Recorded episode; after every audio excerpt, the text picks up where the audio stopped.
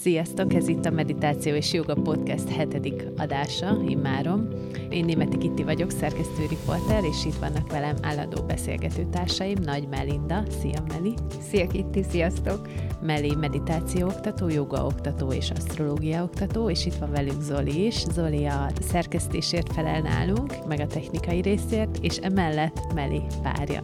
Sziasztok, kedves hallgatók! Szia Sziasztok. Kitti! Kiegészítésként elmondom, hogy kis fennforgással indult az adás, és azért mondom el, mert köze van a meditációhoz, ugyanis már majdnem indult a, a felvétel, és Meli véletlenül elbotlott egy kábelbe. Mondjuk, mondjuk úgy, hogy minden felborult. Minden felborult, három kamera, egy pohár víz rá a, a, a mikrofonra, úgyhogy itt káosz volt, és a legnagyobb tanulság, hogy erre Zoli mindnak mi volt az első mondata, Figyeld meg a légzésed. Meli, figyeld a légzésed. Meli, nyugodj meg, figyeld a légzésed. Nekem ez nagyon tetszett, tehát az, hogy valaki ilyenkor ne káromkodjon, és hanem ez legyen az első mondat, na ide eljutni, a szép dolog. Hát nagyon kemény munka volt. Muszáj. Majd egyszer, Kitti, majd. Igen, igen, majd. A mai témánk is kicsit ehhez kapcsolódik. Rengeteget beszélgettünk már az elmúlt időszakban a meditáció elméleti hátteréről, és arra gondoltunk, hogy most áttérünk a konkrét gyakorlati részére. Ha az ember elkezd meditálni, akkor azért van több olyan dolog, ami, ami feljöhet. Szóval ezen megyünk most végig, a konkrét gyakorlati kérdésekre rátérve, mit csináljak akkor, hogyha meditáció közben izgünk, mozgunk, és egyszerűen nem tudok egy helyben megülni?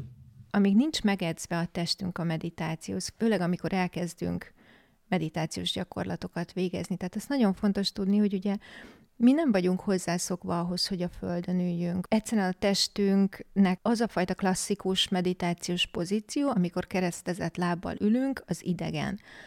És az első és és azt gondolom, hogy legnagyobb probléma, hogy amikor, amikor elkezdünk izegni, mozogni, az legtöbbször azért van, mert kényelmetlen. Mert hogyha elkezdünk meditációt gyakorolni, akkor elkezd zsibbadni a lábunk, elkezd zsibbadni a térdünk, nem tudom, szubra a derekunk, a csípőnk, megfájdul a vállunk, tehát összesik a testtartásunk, tehát hogy ez teljesen, teljesen normálisnak számít. Amit nagyon-nagyon fontos, és ezt mindig el szoktam mondani, hogy eleinte ne hosszú meditációkat végezzünk.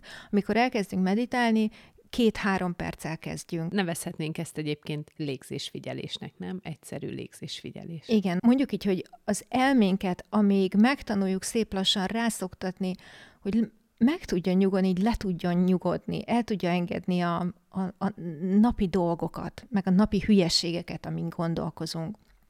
Ezt meg kell tanulnunk. Tehát, hogy az egyik nagyon fontos, amivel szerintem ezt az izgés mozgás, tehát, hogy nem tudunk nyugodtan ülni a meditációban, amivel ki lehet váltani, az az, hogy rövid meditációt csináljunk. Vagy 5 perces meditációt, maximum 10 percet. Nagyon jó, hogyha vezetve van egyébként ilyenkor a meditáció. Ugye ez az egyik. A másik dolog, amire szerintem ilyenkor érdemes figyelni, hogy nem szabad ragaszkodni ahhoz, hogy keresztezett lábülésben végigüljük a meditációt. Tehát amikor azt érzed, hogy elkezd zsibbadni a lábad, és folyamatosan ugye kapod az üzenetet a testrésztől, hogy fáj, fáj, fáj, figyelj oda, úgyse tudsz elcsendesedni, úgyse tudsz a légzésedre figyelni, vagy a koncentráció tárgyára. Tehát érzed, hogy zsibbad a lábad, akkor időnként nyugodtan nyújtsd ki. Nem az a lényeg, hogy öt percig üljünk mozdulatlanul és összeszorított foggal. Az nem meditáció. Tehát hogy ez, ez fontos tudnunk, hogy a meditáció az nem a külsőség. Szerintem tuti át mindenki már úgy, hogy volt egy egy csoportos meditáció, vagy egy joga órán után a végén egy elcsendesedés, és ment javába az elcsendesedés, és azért éreztem, hogy fáj, láb feszül, és azért nem mozdultam meg, mert akkor megzavartam volna a többieket. És ezért tudat alatt egy, egy meditációs csoportban körülbelül mindenkinek ez jár a fejébe. mindenkinek ez jár a fejében. Ne higgyük azt, hogy ha lemegyünk egy meditációs órára, ahol esetleg haladóbb gyakorlók is vannak, akik mondjuk már fél éve meditálnak, vagy egy éve meditálnak. Nehogy azt higgyük, hogy az azt jelenti, hogy akkor ő már ott lemegy, becsukja a szemét, és akkor szamádiba kerül. Pedig ezt hiszük. E-, ezt tudom, tudom, mert nagyon sok ilyen visszajelzést kapok, hogy az embereknek elveszi, a, el, elveszi az önbizalmát, hogy úristen, mit keresek én itt? Hát itt mindenki mozdulatlanul ül, tudod, csukott szemmel, így néha kilesel, körbenézel a csoportba, de csak lopva, és azt látod, hogy mindenki ül. Persze azt már nem látjuk, hogy a mögöttünk lévő is néha kinyitja a szemét és körbenéz. Tehát, hogy az a lényeg, hogy ezt tudnunk el, hogy egy haladó meditációs csoportban is teljesen normális, hogy a, mondjuk egy félórás meditáció az azzal telik, hogy 20 percig próbáljuk megfékezni a gondolatainkat, megérkezni, lecsillapítani a, a zakatoló gondolatokat, és hogyha 5 perc abból a, abból a meditációból csendben telik, az egy nagyon-nagyon jó eredmény. 5 perc nagyon jó eredmény. Erre vonatkozott volna a következő kérdés is, hogy mi van, hogyha folyton elkalandozom, mert ez is eléggé elkedvteleníti az embert, így a kis felméréseimmel a baráti körben az a leggyakoribb visszajelzés, hogy próbáltam, próbáltam, de ez a három perc sem ment úgy, hogy ne kalandozzak el. Az, hogy elkalandozunk, az ter- természetes része a meditációnak. És amikor azon kapod magad, hogy hopsz, már megint elkalandozott az elméd, vagy nem tudsz koncentrálni, nem tudsz elcsendesedni, akkor olyan türelmesen, meg olyan szeretettel kell magunk felé fordulni, mint hogyha, mint hogyha egy kisgyerekkel beszélnénk. Tehát, hogyha ha szídjuk magunkat, ostorozzuk magunkat, csak még jobban befeszülünk. És gondolj bele, hogy ha ez, ez folyamatosan egy ilyen kudarc élmény, és feszültséget szül, és haragszunk magunkra, gondolj bele, hogy ki az, aki szívesen visszatér egy olyan tevékenységhez, ami egy ilyen erőlködés, ami egy ilyen frusztrált állapothoz vezet. Megfigyeltem magamon, hogy vannak olyan napok, amikor nehezen ülök le meditálni, és nincs kedvem meditálni. Szerintem nagyon sok embernél előfordul, hogy a belül a belső gyermek elkezd hisztizni bizonyos helyzetekben, hogy nem akarod megcsinálni, vagy nem akarsz most válaszolni egy e-mailre, nem akarod ezt a feladatot megcsinálni, most nem akarsz mosogatni. És nagyon az életünkben nagyon sok ilyen helyzet van, amikor egyszerűen így befeszülsz, és nem akarod, nem akarod csinálni. És ugyanazt lehet használni ezekben a helyzetekben, mint a meditációnál is, hogy türelmesen, szeretettel, elfogadva megbeszéled magaddal. Most a meditációhoz visszatérve, nem fél óráról van szó, nem negyed óráról van szó. Két perc, két percet, gyere Melikém, üljünk le. Két percre elcsendesedünk, és utána végig gondoljuk ezt a nagyon sok fontos dolgot. Az elme az nagyon trükkös, amikor el akarjuk csendesíteni, hirtelen bedob minden elintézetlen halasztást nem tűrő teendőt. És ilyenkor elindul egy párbeszéd. Nekem például az, az szokott ilyenkor segíteni, hogy türelmesen megbeszélem magammal, hogy jó, ezek valóban fontos dolgok, és tíz perc múlva megcsinálom. Jó? És akkor az elme, hm, hát jó, tíz percet tudunk várni ezzel a teregetéssel? Lehet, hogy azt mondja az elme, nem, nem, ez nagyon fontos, berohad a ruha. Jó, akkor két percet tudunk várni ezzel, az, ezzel a teregetéssel? És akkor két percben ki lehet egyezni magaddal. Tudom, hogy ez most így furcsán hangzik, ez egy tudatoshatásos állapot, de hogy mindannyian beszélgetünk a fejünkben magunkkal. Igen, igen. Semmiképpen sem az elfolytás a, a megoldás. Annál frusztráltabbak leszünk, annál inkább előtörnek a, a, az el nem rendezett dolgok. De hogyha ezt így megbeszél magad, hogy két nagyon fontos, elismerem, hogy fontos, fontosak ezek a dolgok, amit kedves elmém feldobtál, két perc múlva végig gondoljuk, jó? És akkor az elme megnyugszik, hogy jó, két perc múlva végig gondoljuk. Akkor kezeljük az elmét egyfajta másik mint egy, személyként? Mint egy, gyere, mint egy mint kisgyerek. Akkor feldob megint valamit, hogy jó, mosogatás ráér, de mi van a, nem tudom én, a telefonnal, fel kell hívnod anyukádat. Jó, két perc múlva felhívjuk, jó? Hm, jó. És tapasztalatból mondom, hogy amikor amikor megbeszélem magam, hogy két perc nem sok, azt még kibír, kibírom, mielőtt felpattannék, és akkor az elme elkezd elcsendesedni, hogy ja, jó, és szépen kienged. Ki fogom próbálni. Nekem meg még azt szokott segíteni, évelején vezettem egy ilyen kis naplóba, hogy minden nap fogok meditálni. Amikor nem volt kedvem leülni, akkor, akkor bennem volt ez az érzés, hogy le fogok ülni két percre, öt percre, mert akkor meg tudom magamat dicsérni utána és az ilyen kis válveregetés az jól jött. Ez, ez is ez. Aha, igen, igen, hogy vagy ilyen kihívásként megcsinálod, hogy akkor egy 30 napig megpróbálod, és akkor csak x-eled. Nálam a kihívás egyébként nem mindig működik. Azért is jó, hogy ezt, ezt szóba hoztad, mert vannak olyan személyiségek, akik annélkül, hogy észrevennék, folyton akadályokat akarnak legyőzni, teljesíteni akarnak.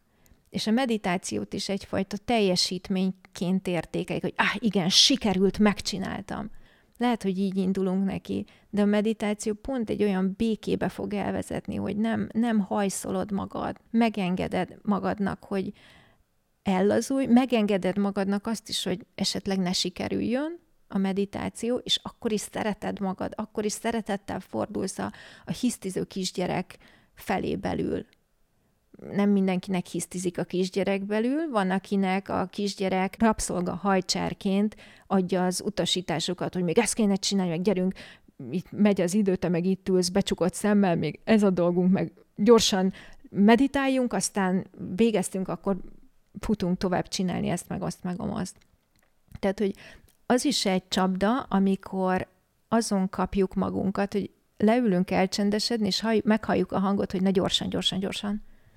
Igen, és ilyenkor nagyon, tehát én szeretem azt, hogy te néha légzésfigyelésnek és elcsendesedésnek hívod, mert azt veszem észre, hogy így a közösségi médiára, tehát ennek a hatására az a meditáció egy olyan fajta felhőt csinált, vagy egy olyan valamit, ami ilyen nagyon komoly, mély békeérzés, és elhiszem, hogy ez van, de aki még közel sincs ebben, tehát olyan messze van ehhez, mint ide Jeruzsálem, annak nagyon bosszantó, hogy tök jó, próbáltam, nem ment, és akkor te még mondod a békeérzést, és ezért jó az, hogy akkor, akkor légzésfigyelés, és majd, majd jön az az érzés. Képzeld el, hogy amikor elkezdtem meditációt tartani, évekkel ezelőtt, baromi komolyan vettem magam, meg az egész meditációt. Pont így voltam vele, mint te, hogy úristen, ma meditációs órám lesz, egész nap arra készültem.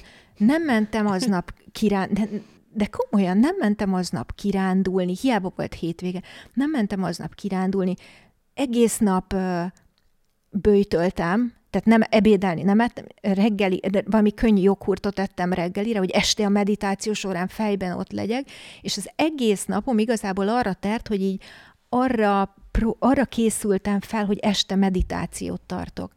És ez egy-két éven keresztül így ment, és utána eljutottam egyszer egy olyan, ez egy konkrét alkalom volt, amikor amikor már elkezdett frusztrálni ez a komolysága az egésznek, már szinte ilyen óckodás volt, ilyen ellenérzés volt bennem aznap, hogy egy nagyon vidám, jókedvel ébredtem föl.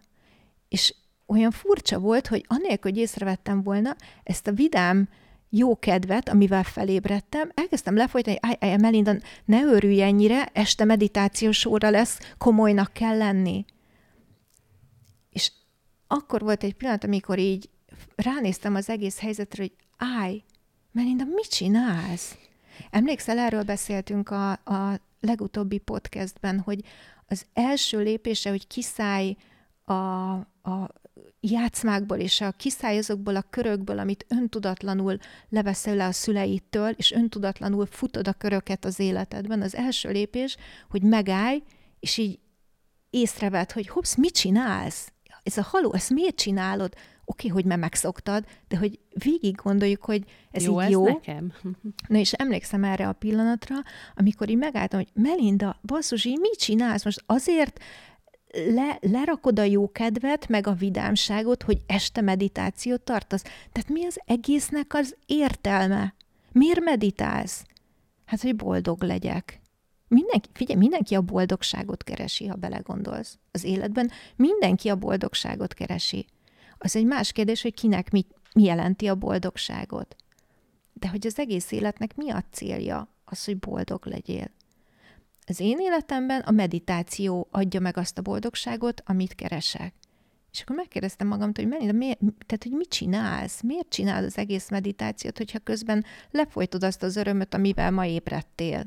És változott onnantól? És a, igen, abban a pillanatban, tehát akkor tudatosítottam magamba, hogy hoppá, és tudatosan végig gondoltam, hogy tehát akkor végül is a meditációt lehet örömmel, boldogan is csinálni. Nem kell ez a fajta komolyság hozzá, amit te is mondtál, hogy ú, most akkor egész nap bőjtölök, és készülök arra, hogy este egy nagyon komoly meditációt tartok. Nem, az egésznek az öröm, a boldogság a titka, hogy örömmel leülök, és ugyanazzal az örömmel, amivel keltem, ugyanazzal az örömmel eltöltöm a napot, és várom örömmel, hogy este leüljek meditálni. Talán ez egy ilyen, ilyen öntudatlan asszociáció, képzettársítás a meditációhoz hogy az valami magasztos és komoly dolog. Mint hogy bemész a templomba, és a templomba ez a ne röhögcséj, uh-huh. ne nevedgélj, a templomba komolynak kell lenni, le kell hajtani a fejünket, és bűnösök vagyunk.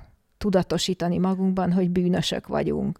Ugye a templomba is örömmel megyek be, és, és a, mint ahogy Jézus mit mondott, legyetek olyanok, mint a gyermekek, mert többéké a mennyek országa. Tehát, hogy ezekre a dolgokra gondolt, hogy az egész a boldogságról szól. A meditáció is egy olyan dolog, hogy azért csinált, hogy örülje, hogy jól érezd magad, és így is le lehet ülni. Az öröm, az élvezet, az döntéskérdés, az egy döntés kérdése. Amikor leülök közömbösen meditálni, ne hide próbált ki. Amikor leülsz olyan közömbösen meditálni, ah, jó, oké, akkor most itt leülök, ezer érdekes dolgon gondolkozhatnék, de jó, elcsendesítem a gondolataimat, pedig olyan érdekesek, de jó, elcsendesítem a gondolataimat. Akkor ez egy döntés kérdése, hogy leülhetek úgy is, hogy ah, jó, akkor most öt percet unatkozok, aztán folytatom az érdekes gondolkozást, vagy leülhetek úgy is, hogy jó, akkor most két percre úgy döntök, hogy élvezem ezt a folyamatot.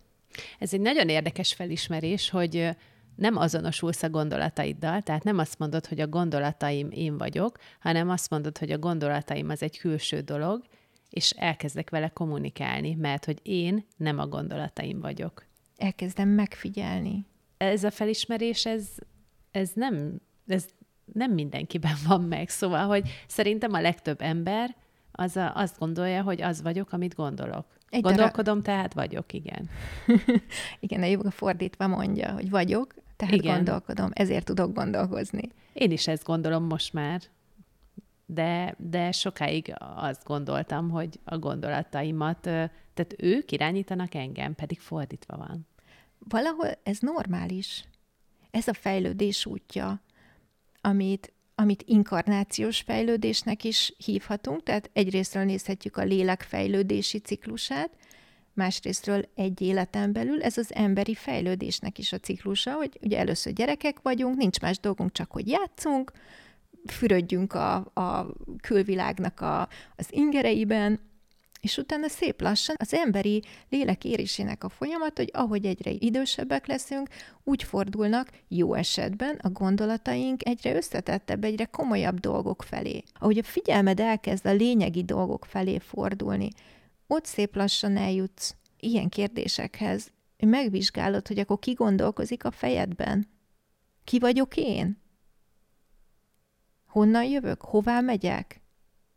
Szpámi Védának talán az első előadásán, amin, amin részt vettem, elkezdett beszélni egy ősi joga gyakorlatról, egy nagyon erőteljes joga gyakorlatról, aminek az a neve, hogy Atmatatva Ávalókanám, és a gyakorlat lényege az az, hogy belül elkezded megfigyelni a megfigyelőt, aki megfigyeli a saját létezését, és ezzel a módszerrel külön választod a gondolatokat, amik tanul dolgok, amiket a környezetünk alakít, amit a gyerekkorunkból hozunk, hogy milyen típusú gondolatok fogalmazódnak meg a fejünkben, és felismered azt, hogy van egy örök létező, amiről az írások, az összes szentírás ír, hogy van egy tanú, van egy létező, van egy örök, aki szemléli a létezését, ez az isteni lét, ez az isteni állapot, Isten örök, Isten nem volt, nem lesz, nincsenek azonosulásai,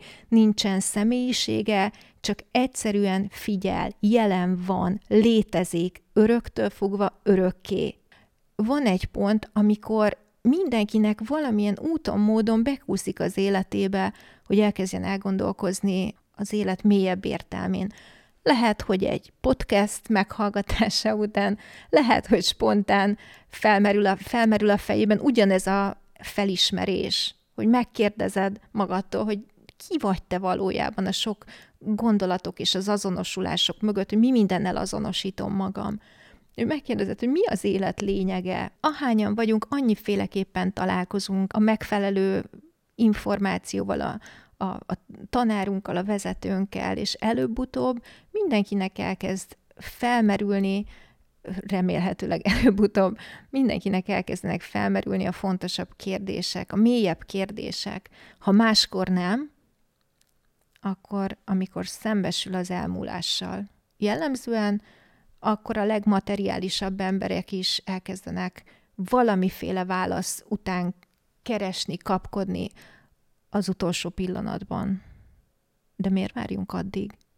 Én akkor gondolkoztam el először így ezeken a dolgokon, amikor olvastam 14 vagy 15 éves koromban volt, volt még ilyen, hogy Galaktika magazin, már akkoriban így foglalkoztak vele, hogy volt valamilyen mm, számítógép, vagy valamilyen eszköz, amivel teljesen az utolsó bájtig vagy bitig le tudták másolni az emberi elmét, a gondolatokat, meg mindent, a személyiséget. Úgy próbálták meghosszabbítani az életet, hogy mindig, mondjuk elért valaki egy 120 éves kort, de az jövőbe játszódik, vagy 150 éves kort, és akkor beült egy ilyen gépbe, és egyszerűen teljesen lemásolt az addigi összes emlékét, és az összes mindent, ami elérhető az agyban, és átmásolták egy ilyen gazdatestet, egy ilyen kiborgot csináltak, és abba áttöltötték az elmét. És így, így folytatódott, így generációkról generációra másolták egymást. És akkor kezdtem így elgondolkozni, hogy, hogy honnan tudnám vajon észrevenni én, hogyha tökéletesen lemásolják az emlékeimet, az összes gondolatomat, a teljes személyiségemet rátennék egy ilyen hard diskre, és utána áttennék egy új gazdatestbe,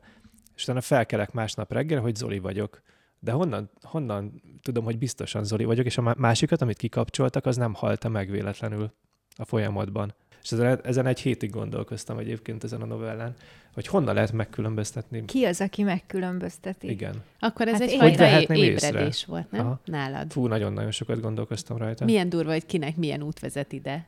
Igen. Valakinek egy Galaktika magazin, valakinek egy, egy óra, valakinek meg az elmúlás, vagy a gyerekkorába találkozik a egy traumával. Ha már itt álltunk, akkor hány éves kortól ajánlott az elcsendesedés, meditá- meditáció, légzés, figyelés? Szvámi Véda azt mondta, hogy a gyerekeket nem kell meditáltatni, nem kell meditációt tanítani a gyerekeknek.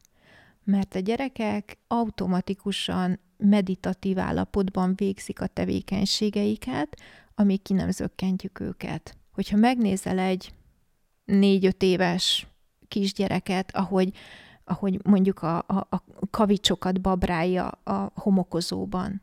Tehát, hogy teljesen megszűnik neki a külvilág, a koncentrációja, teljesen a kavicsokra összpontosul, megszűnik a világ létezni. Utána később, ahogy, ahogy elkezdenek kifelé fordulni, majd az lesz a következő feladat, hogy eljussanak oda-vissza hogy ezt az állapotot újra meg tudják találni. A gyerekeknek egy olyan ősbizalmuk van, majd anyu-apu megoldja. Egy pici gyerek anyu-apuban az Istent látja. Majd rendben lesz. Majd a szüleim meg, megvédenek. Nulla félelem érzeti. Igen, igen, mert hogy ott vannak a szülők, és akkor baj nem történhet.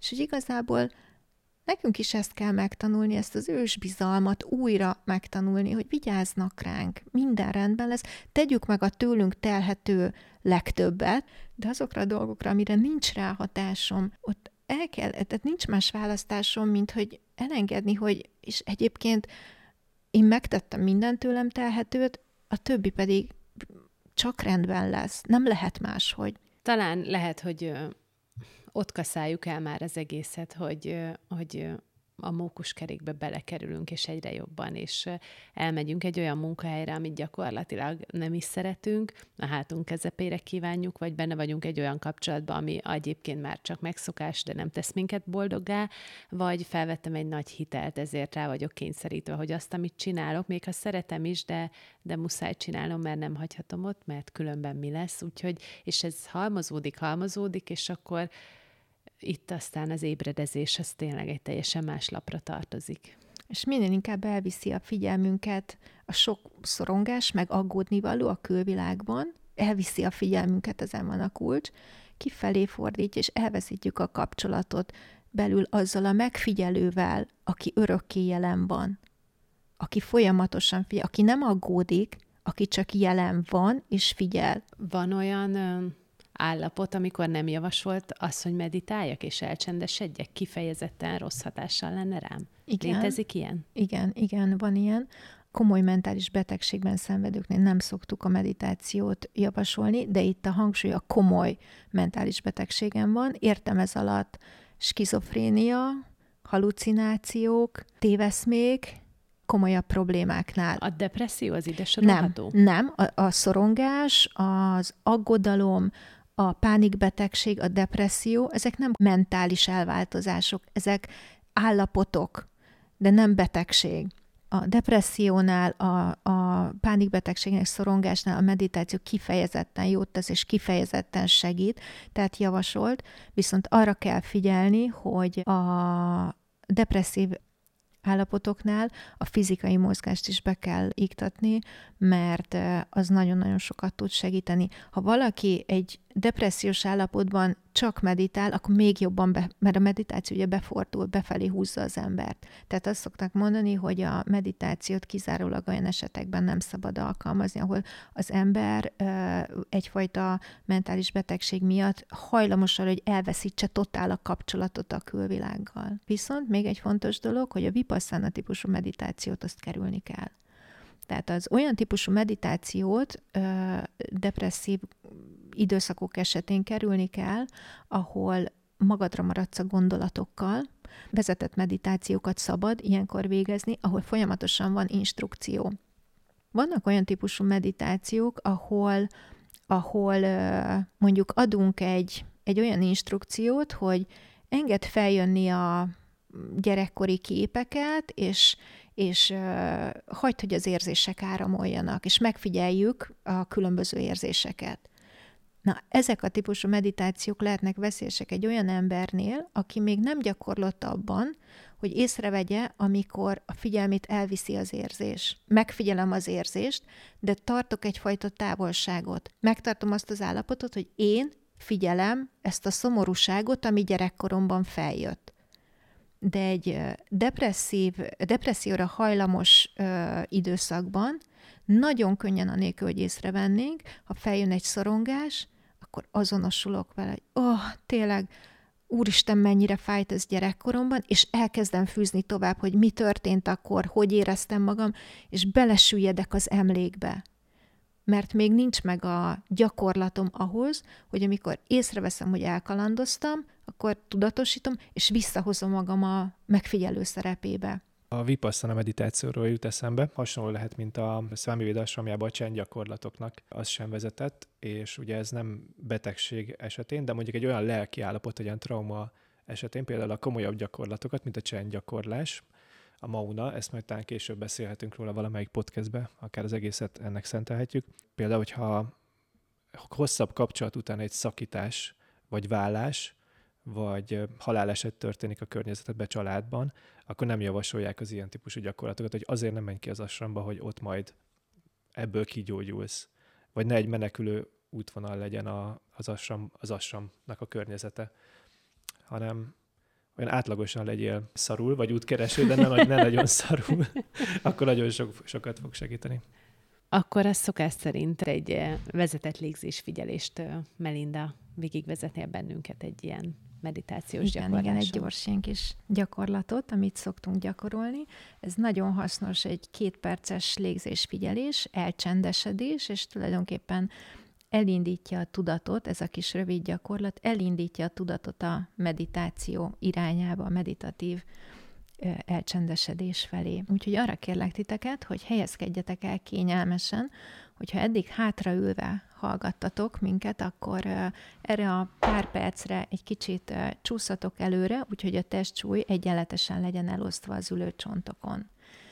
A gerincel és a fejtetővel pedig nyújtózatok meg fölfelé hogyha hátradőlve próbáltok elcsendesedni, akkor a gerincvonala nem egyenes, és a légzés nem tud áramolni. A légzésünk nem áramlik folyékonyan, akkor mindig el fogunk kalandozni. Úgyhogy ez azért nagyon fontos.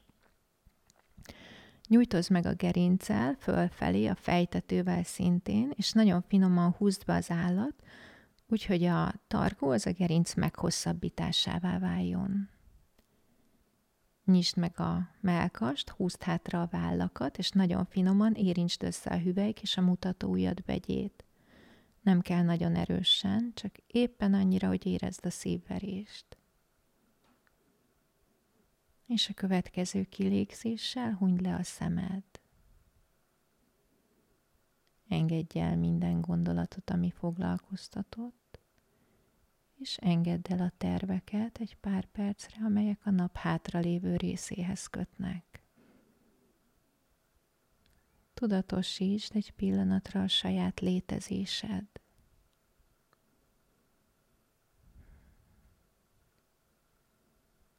És csak figyeld meg, ahogy belül egy megfigyelő megfigyeli a saját létezését.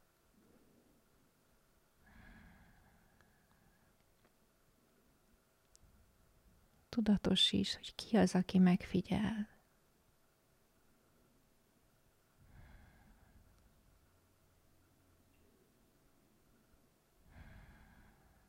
És lassan irányítsd a figyelmedet a légzésre. Érezd a légzés érintését és áramlását az ornyilásokban.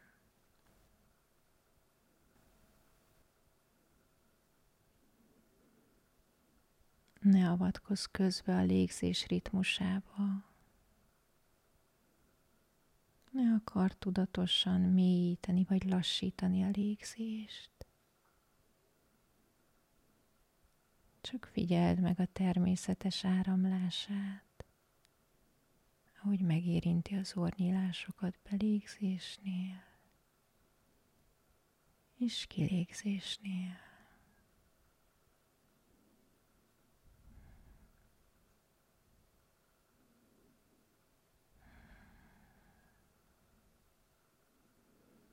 Ha a figyelmed elkalandozik, szeretettel és elfogadással vezesd vissza ismét a légzés érzetének megfigyelésére az ornyilásokban.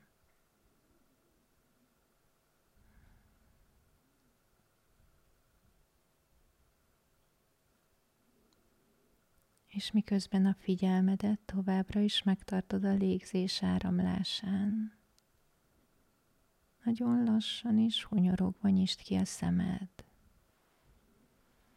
és maradj továbbra is kapcsolatban a légzés áramlásával, nyitott szemmel is.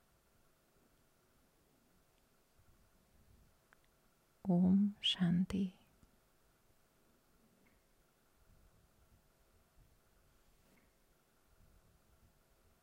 Köszönjük Meli ezt a vezetett meditációt, nektek pedig köszönjük, hogy itt voltatok ezúttal is velünk. Hogyha értékesnek találtátok ezeket a témákat és gondolatokat, akkor örülünk, hogyha feliratkoztok a csatornánkra. És hogyha bármilyen öm, gondolatotok, észrevételetek van a jövőt illetően, akkor az infokukacmeditáció.com e-mail címen tudtok nekünk írni. Köszönjük, hogy itt voltatok, hogy néztetek és hallgattatok bennünket. Sziasztok! Sziasztok! Sziasztok!